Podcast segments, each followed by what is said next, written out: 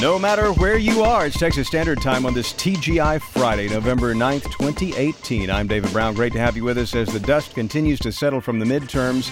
By the way, whatever happened to that uh, so called migrant caravan? Remember?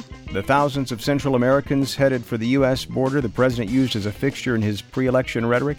The Washington Post reports that if this week's vote was the election of the caravan, no one bothered to tell the caravan and thousands of migrants awoke in Mexico City on Wednesday and Thursday to resume their northward trek. Well, now the president has issued an executive order aimed at stopping migrants from declaring asylum if they try to enter illegally. Fatma Marouf is professor of law and director of the Immigrant Rights Clinic at Texas A&M University. Professor Marouf, welcome. Thank you. What do you make of the president's decision to invoke executive power to suspend uh, the granting of asylum to those who cross the border illegally?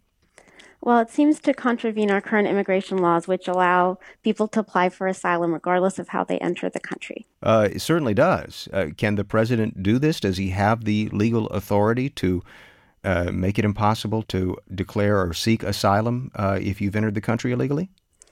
Well, I think that's an issue that's going to have to be decided. He has a special emergency power to suspend the entry of people that he believes um, pose a, a threat to the United States. So if their entry is detrimental to the interests of the United States. But I think he might be hard pressed to show that that's the situation here. I was going to ask, can he declare a whole category of people as potentially detrimental to the United States? This is an emergency order, right? And and so right. you would you have to make wouldn't you have to make an individual showing there? No, um, you know this is the same power he used um, in the travel ban, which declared entire countries to be uh, detrimental to the United States for their citizens to enter. So that broad, sweeping use of power was upheld by the Supreme Court in that case, which um, suggests that the court might again be very deferential here. But we should be clear we were talking about illegal entry. If you enter at a port of entry, is the president saying you cannot uh, seek asylum there? No, this rule has no impact on people who enter at a port of entry. The issue is that a lot of people haven't even been able, who have tried to enter at port of entries, but haven't been able to. They've been turned back by by some of the border agents at the ports, told that the U.S. doesn't even offer asylum anymore, that the ports are full.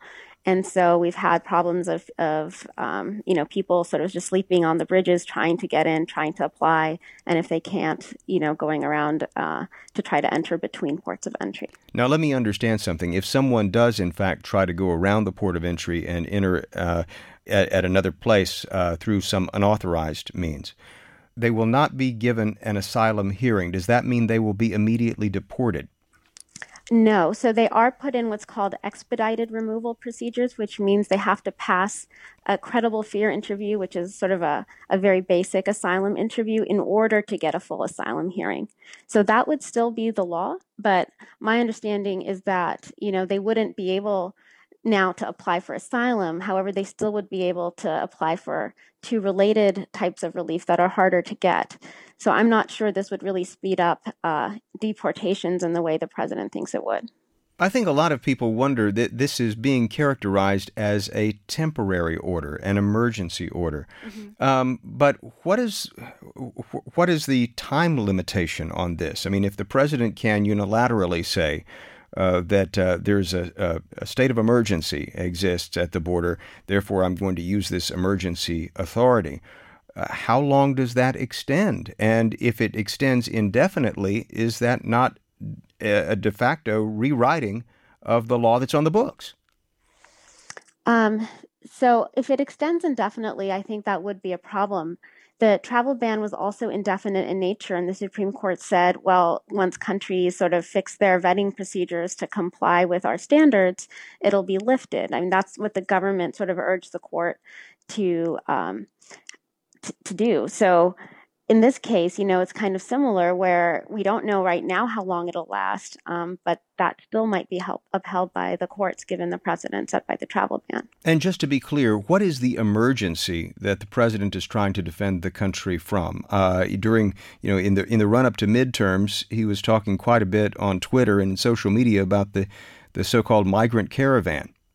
Right. I don't think there is a clear emergency that's been defined. Um, I you know, he's tried to portray the caravan as violent and dangerous, but there's really not evidence showing that asylum seekers coming from Central America are posing a danger to our, to our country in any way. Most of them are just fleeing for their lives. Do you expect that this is going to be challenged? And if so, what will the president have to show to maintain this executive order?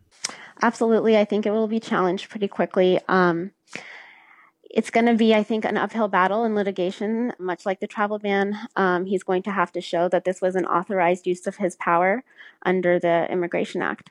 And he, will he have to say anything about the uh, migrants that he expects to arrive in the U.S.? Yes, I think he's going to have to give at least some reasons explaining why there is a national security threat here. Fatma Marouf is professor of law and director of the Immigrant Rights Clinic at Texas A&M University in Fort Worth. Professor Marouf, thank you so much for spending a few minutes with us on the Texas Standard. We certainly do appreciate it. Thanks for having me.